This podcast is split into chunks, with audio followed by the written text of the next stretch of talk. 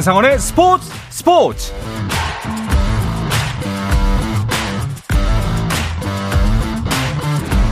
스포츠가 있는 저녁 어떠신가요? 아나운서 한상원입니다.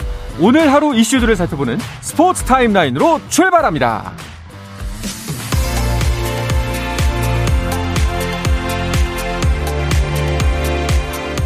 프로야구 KT의 핵심 선발 투수 소영준이 어깨 문침 증세로 1군 엔트리에서 말소됐습니다. 한편 롯데는 내야수 이학주와 외야수 고승민을 말소했는데요. 코로나19 확진에 따른 엔트리 변동입니다.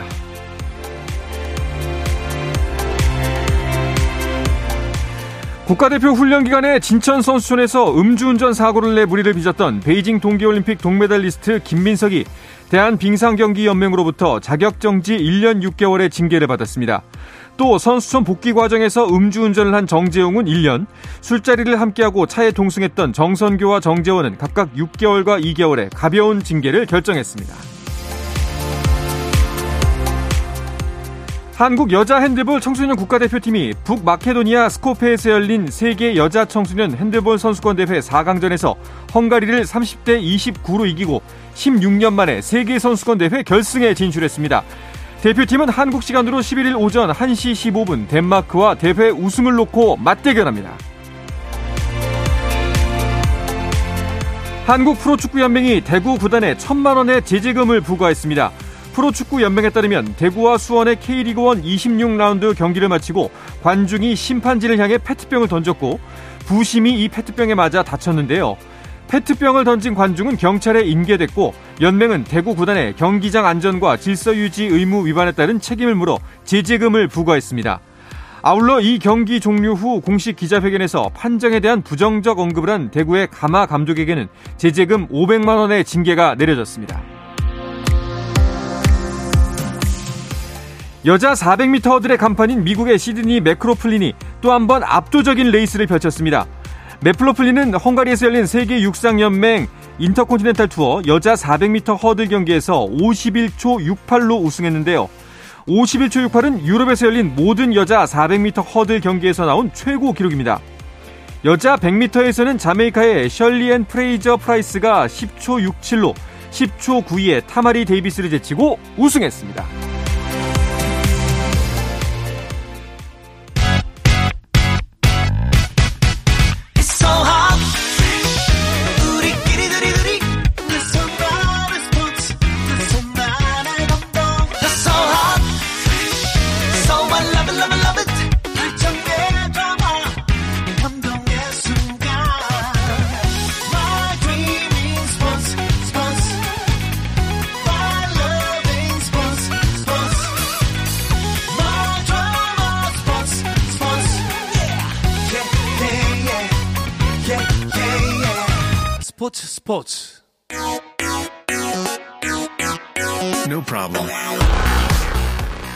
스포츠 이야기를 나누는 정 PD와 김 기자 시간입니다. 정현호 KBS 스포츠 PD, 중앙일보의 김지한 기자 나오셨습니다. 어서 오십시오. 안녕하십니까. 반갑습니다. 자, 메이저리그 이야기를 나누는 주간 MLB부터 오늘 방송 시작하겠습니다. 어, 언제나처럼 한국인 메이저리거들 활약상부터 살펴볼까요? 네, 김하성 선수가 이제 이틀 만에 오늘 경기에서 이제 안타를 신고했어요. 그러면서 이제 타율이 2할 4푼 7리에서 2할 4푼 8리까지 이제 소폭 상승을 했고 오늘 같은 경우는 유격수 6번 타자로 선발 출장을 했습니다. 그러면서 3타수 1안타를 기록했고 2안타가 1안타가 7회에 나왔던 적시타였거든요. 네. 그런데 이제 상대방 벤치에서 비디오 판독을 신청했고 결과에서 홈에서 아웃으로 정정되면서 음. 타점 하나가 이제 날아가게 됐죠. 그러면서 또 이제 샌디에이고가 하필 또 이런 과정 속에서 4연패라는 또 수렁에 네. 빠지게 되기도 했습니다. 아, 샌디에고가 계속해서 요즘 좀 부진한데요. 이러다가 가을 야구에서 샌디에고를 보기가 좀 어려운 거 아닌가 하는 생각이 들어요. 그 지금 다저스랑의 승차가 무려 16게임 차까지 벌어졌습니다. 네. 그러니까 지금 지난 최근에 이제 다저스와의 이 연, 3연전에서 모두 지금 패배를 겪으면서 음. 어, 지금 다저스와 이 샌디에고의 승차가 꽤 많이 벌어진 상황이 됐고요. 네. 지금으로서는 지구 우승을 도전하는 것보다는 이 와일드카드 경쟁을 조금 노려봐야 되는데 네. 이 와일드카드 경쟁에서도 어, 조금은 어, 지금 다른 지구의 지금 애틀랜타라든가 뭐 음. 뭐 필라델피아 뭐 또 그 밑에 미러키 이런 팀들과 지금 어, 상당히 지금 혼전 양상을 펼치고 있기 때문에 네. 어, 지금으로서는 좀 더 이 분위기 이 전환이 필요해 보입니다. 한때는 또 이제 다저스를 꽤나 추격해서 이거 괜찮겠는데? 네. 싶었던 적도 있었는데 어, 연패를 당하면서 좀 힘이 많이 빠진 것 같아요. 그렇죠. 당장 소토를 데려오면서 기대했던 것은 이제 트레이드 효과라고 볼 수 있는데 소토만큼이나 좀 기대를 했던 게 저는 이 일루수 자원 영입한 조시벨이라고 보거든요. 이제 기존에 좀 안 좋았던 기존 일루수를 이제 보내면서 조시벨 선수랑 소토를 영입했는데 사실 그 이후에 타선이 그렇게 터지지 않는 모습이기도 하고 그다음에 이제 내줬던 유망주들 같은 경우가 이제 사실 메이저리그에서 굉장히 빠른 활약을 보일 수 있는 제임스 우드라든가 로버트 하셀 주니어 이런 선수 들이기 때문에 어, 이런 것들에 대해서는 과연 어, 다저스를 어, 쫓아갈 수 있을 만큼의 좀 극단적인 효과가 음. 바로 나오질 않고 있거든요. 근데 이 트레이드는 사실 그런 효과를 바라고 한 트레이드였기 때문에 지금까지는 어떤 그런 즉각적인 효과를 나오지는 못하고 있는 상태입니다. 그렇군요. 근데 또 다저스는 커쇼가 부상이라면서요? 그러니까 커쇼가 최근 들어서 한 몇 시즌 동안 이게 계속 지금 부상이 네. 나오고 있는데요. 그리고 지난 그 5일이었죠. 이 샌프란시스코와의 경기에서 5회말 수비를 앞둔 상황에서 이 마운드에서 이제 내려갔습니다. 그리고서 그 다음 날 이제 어, 커쇼 선수가 15일짜리 부상자 명단에 이제 등재가 됐는데요. 네.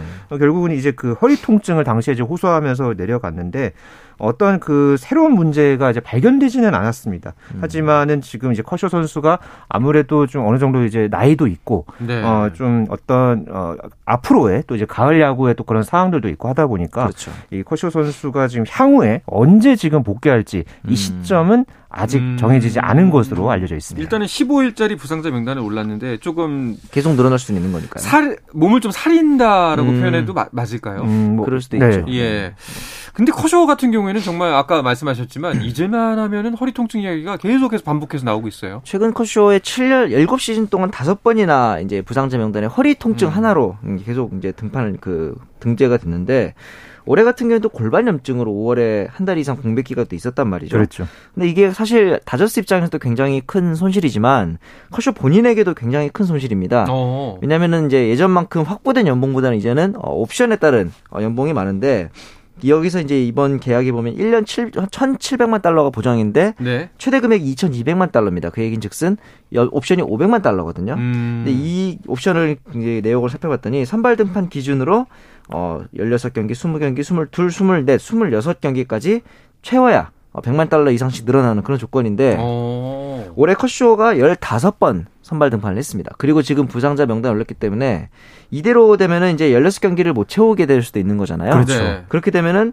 어, 딱 한 경기 그 한 경기 때문에 100만 달러라는 거금을 와. 어, 못 채우게 되는 그런 상황이 될 수도 지금 있습니다. 환율로는 13억. 네. 그러니까 예. 말이에요. 하- 경기 한 번에. 물론 컷쇼 입장에서는 큰 돈이 아닐 수도 있지만 거기까지는 큰 생각하지. 말기로 하시죠. 네, 예. 어쨌든 간 지금 커쇼 선수가 지난 시즌 끝나고서 겨우 그 다저스랑 1년 그 계약을 FA를 통해서 맞아요. 했잖아요. 이번 시즌 끝나고서도 커쇼 선수가 또 FA에 또 지금 시장에 나갈 수 있기 때문에 음. 다- 좀 그런 어떻게 보면 되게 중요한 그런 시점에서 커쇼 선수가 이렇게 또 좀 부상이 그렇죠, 나왔거든요. 그렇죠. 예, 좀 빠른 어떤 회복이 어, 좀 필요해 보입니다. 그 다저스 같은 경우는 또 올 시즌 최고의 불펜 투수 그 네. 알몬테도 부상자 명단에 올렸다면서요. 그렇죠. 이번 시즌 다저스 불펜의 최고 히트 상품인 옌시 알몬테가 예. 팔꿈치 오른쪽 팔꿈치 통증으로 음. 부상자 명단에 올랐는데 뭐 그렇게 뭐 토미존이 필요하다든가 그 정도의 큰 부상은 아니라고는 하지만 지금 이게 문제인 거는 알몬테뿐만 아니라 다른 불펜 투수들에서 그러니까요. 부상도 어, 많다는 점이 문제입니다. 음, 또 어떤 선수들이 지금 부상이 있죠? 그러니까 지금 블레이크 트레이넨, 브루스다르 그라테롤, 또 다니엘 허드슨 이런 불펜진의 지금 핵심 역할을 했던 선수들이 줄줄이 네. 지금 IL에 올라 있는 상황이거든요. 네. 지금 물론 다저스가 아주 큰 차이로 어 지금 서부지구 내셔널리그 서부지구에서 선두를 달리고 있습니다만은 하죠. 어쨌든 다저스는 그 이후에 가을 야구를 그러니까 월드 시리즈까지 바라보는 그런 팀이잖아요. 어, 이런 과정에서 지금 불펜진의 부상이 많은 것은 어, 분명히 다저스 입장에서는 좀 리스크를 지금. 네, 안고서 어, 지금 시즌을 치르고 있는 상황입니다. 네.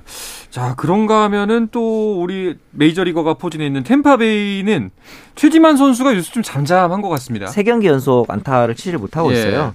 팀은 이제 최근에 나쁘지 않은 행보긴 하지만 좀 아쉬운 점 중에 하나가 일단 첫 번째로는 어, 좌투수 상대로 최지만 선수 이번 시즌 성적이 괜찮은데 어, 여전히 최지만 선수가 좌투수가 올라올 경우에는 선발로 나오지 않는 경우가 많고 음. 그 다음에 최지만의 칠- 강점이라고 하면 역시 출루율이 높다라는 점인데 최근 경기를 보면은 볼넷을 많이 못 얻어내고 거기다가 삼진도 많아졌다는 점, 즉 인플레이 타구를 많이 만들어내지 못하고 있다. 네. 이런 부분에 있어서는 최지만 선수 본인의 어, 장점을 살리지 못하고 있다는 것 이런 부분들은 좀 아쉽습니다. 그렇군요. 템파베이 같은 경우에는 앞으로 이제 밀워키와의 원정 시리즈를 앞두고 있죠. 네, 템파베이 도 그렇고 밀워키도 지금 상대 그 내셔널 리그에서 아 그렇죠. 예, 지금 와일드카드 경쟁을 하고 있는데 음. 지금 아메리칸 리그 쪽의 이 와일드카드 경쟁을 살포, 살펴보면 토론토가 현재 이제 와일드카드 경쟁에서 선두를 달리고 있고요. 네. 그리고 템파베이, 시애틀, 클리블랜드, 볼티모어 이렇게 있는데 지금 이 승차가 거의 지금 두 게임 안쪽에서 네. 지금 음. 어, 경쟁이 펼쳐지고 있습니다. 어떻게 보면은 내셔널 리그보다 훨씬 더 이 아메리칸 리그의 와일드카드 경쟁이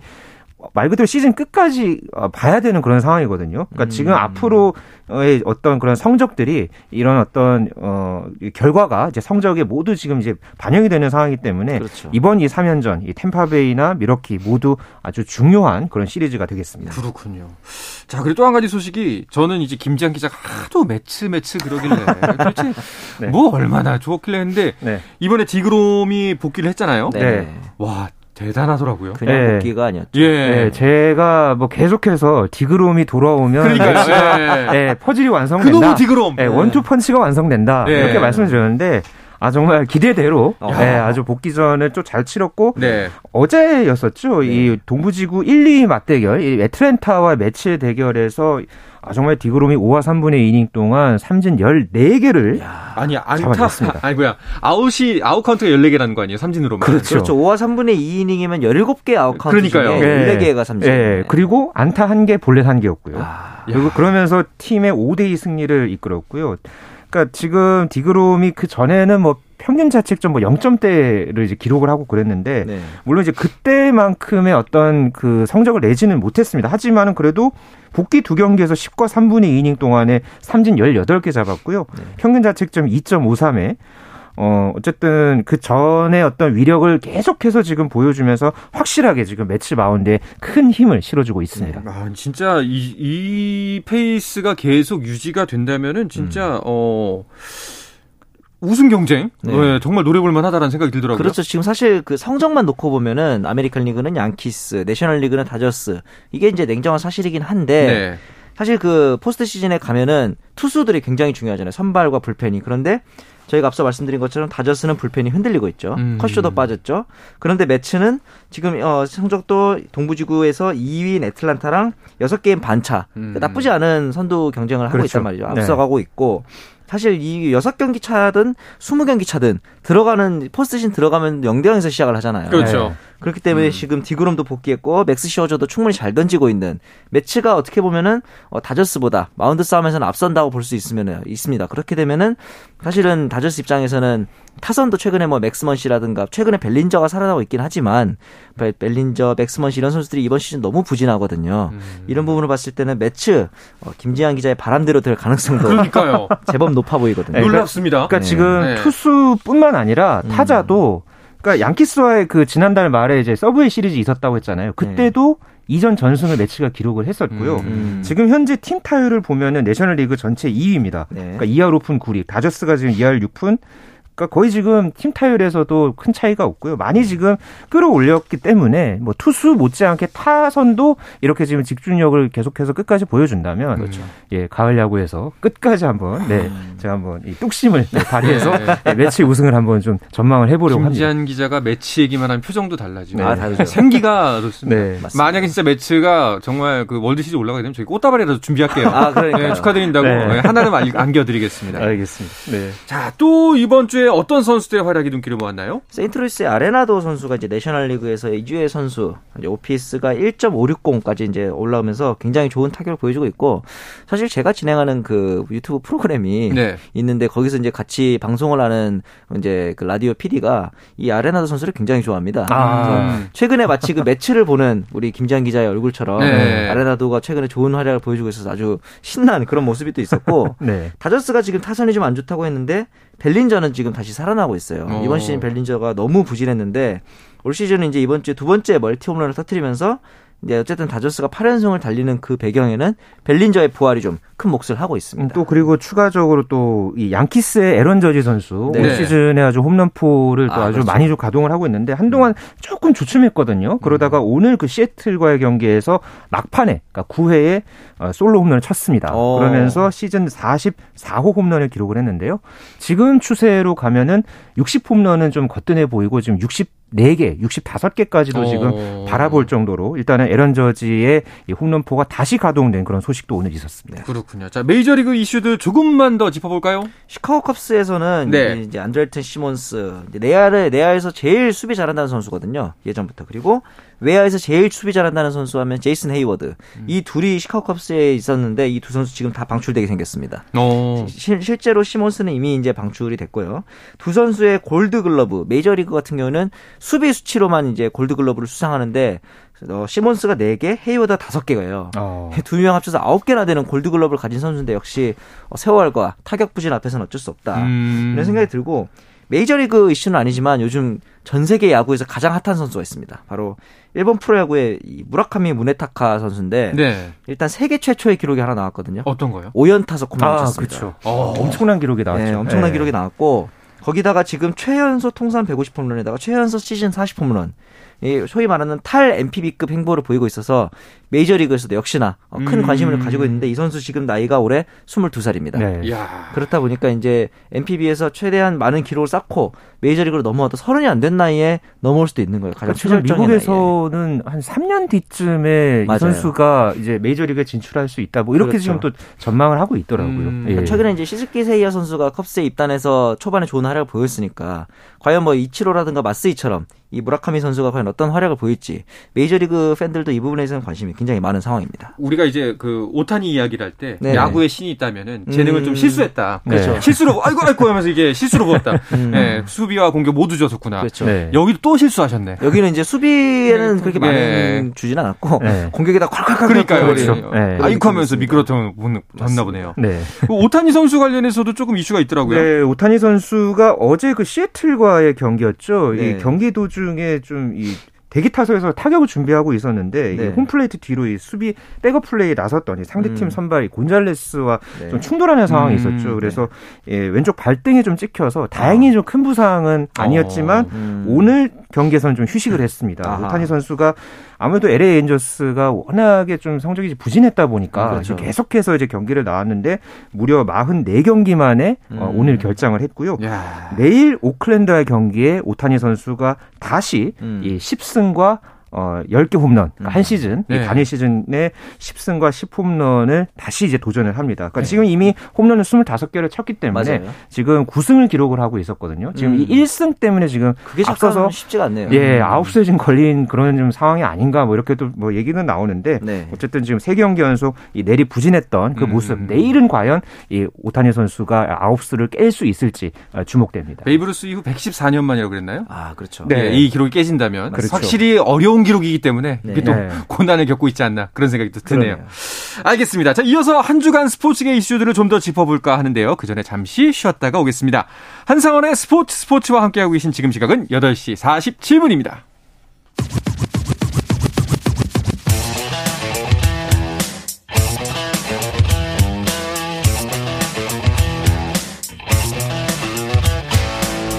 짜릿함이 살아있는 시간 한상원의 스포츠 스포츠 자, 어떤 스포츠 이야기도 나눌 수 있는 시간 정 PD와 김 기자 듣고 계시고요. 정현호 KBS 스포츠 PD, 중앙일보의 김지한 기자와 함께하고 있습니다.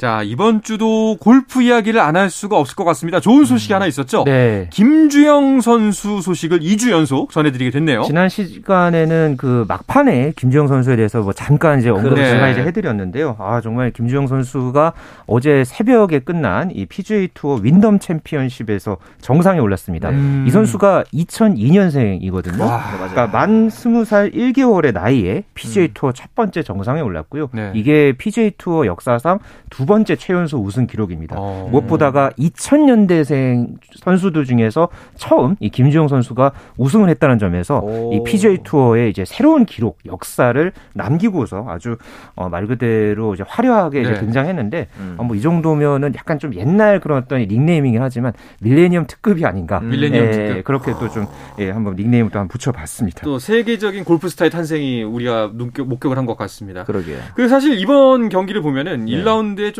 고비라면 고비가 있었는데 그걸 또 극복을 해냈어요. 무려 쿼드러플 보기를 1라운드에 네. 했고 사실 이 김주영 선수 입장에서는 다른 선수들에 비교하면 도전자의 입장이잖아요. 그렇다면 제일 중요한 게 어, 1라운드 음. 첫 홀 그리고 4라운드 마지막 라운드일 텐데 1라운드 첫 홀부터 보니까 쿼드러플 보기를 했더라고요. 네, 네 타를 까먹었죠. 네. 시작부터 망쳤다라는 생각이 들 법도 한데 그렇죠. 이 상황에서 집중력을 유지했고 그리고 가장 또 그 다음으로 중요했던 마지막 라운드에서는 무려 9언더파를 몰아치면서 역전 우승을 또 했단 말이죠. 그러니까 쉽게 말해서 멘탈이 좋은 선수인데 어떻게 이렇게 멘탈이 좋은가 찾아봤더니 어 정말 그냥 연습 그 자체였더라고요. 새벽 4시 반에 일어나서 혼자 그, 그 무거운 골프백을 메고 골프장 가서 연습도 하고 그다음에 이제 어릴 때부터 외국에서 이제 생활을 많이 하면서 네. 실제로 이번에 인터뷰 를 보면은 굉장히 영어랑 외국어도 유창하게 네. 구사를 하더라고요. 그런 부분을 보면서 이제 김주영 선수의 얘기를 따르면은 사춘기를 경험할 겨를조차 없었다. 너무 골프 치어야 될 시간이 많아서. 네. 어. 그러니까 진짜 연습하느라 사춘기도 지나가 버린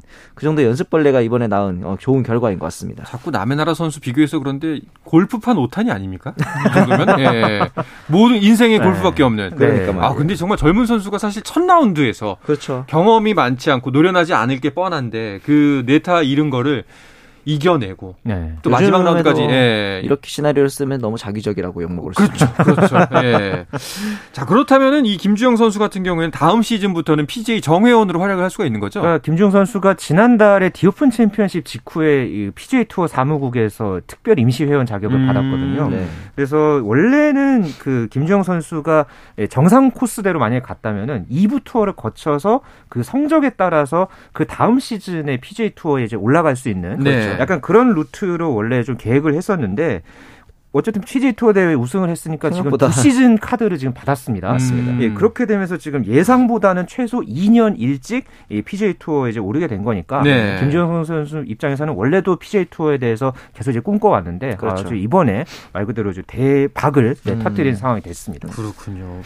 뭐 코리안 투어, 아시아 투어 통해서 경험을 쌓고 또 미국에 진출하는 거다 보니까 이제 우리나라 골프의 힘을 보여줬다. 음. 확실히 강국이다. 그렇죠. 라는 걸 또 각인시킨 것 같아요. 우리나라 선수이지만 사실은 이 김주형 선수 같은 경우는 특이한 게 프로 데뷔를 아시안 투어에서 이제 시작을 했어요. 어. 동남아 투어인데 APGA 투어에서 시작을 했고 그 다음에 이제 서울에서 태어나긴 했지만 그 전에 골프를 배웠던 환경을 보시면은 필리핀, 호주, 중국, 태국 어떻게 보면은 외국에 나와서 그 어린 나이에 물론 골프 환경이 좋다고는 하지만 굉장히 그 살기도 쉽지 않은 그런 상황에서 그렇네요. 다져진 그런 실력인 것 같고 지난 시즌에 이제 KPGA에서 뛰면서 가장 돋보이는 점 역시 드라이브 거리였고요. 그 다음에 그린 적중률이 무려 73.9%로 2위를 기록을 했는데 이게 그 당시에 19살의 나이였죠. 네. 그렇기 때문에 음. 이제 굉장히 어 굉장히 특급 10대 특급이다 이렇게 볼 수도 있는 그런 선수였습니다. 그러니까 이 선수를 제가 한 세 번 정도 따로 단독 인터뷰를 한 적이 있었어요. 네. 근데 이 선수랑 이제 얘기를 할 때 보면 그러니까 20살 같지가 않아요. 음. 그러니까 굉장히 그 스스로도 애늙은이라고 막 이렇게 얘기를 할 정도로 네. 굉장히 그 성숙하고 꽉 차 있는 그런 어떤 좀 느낌을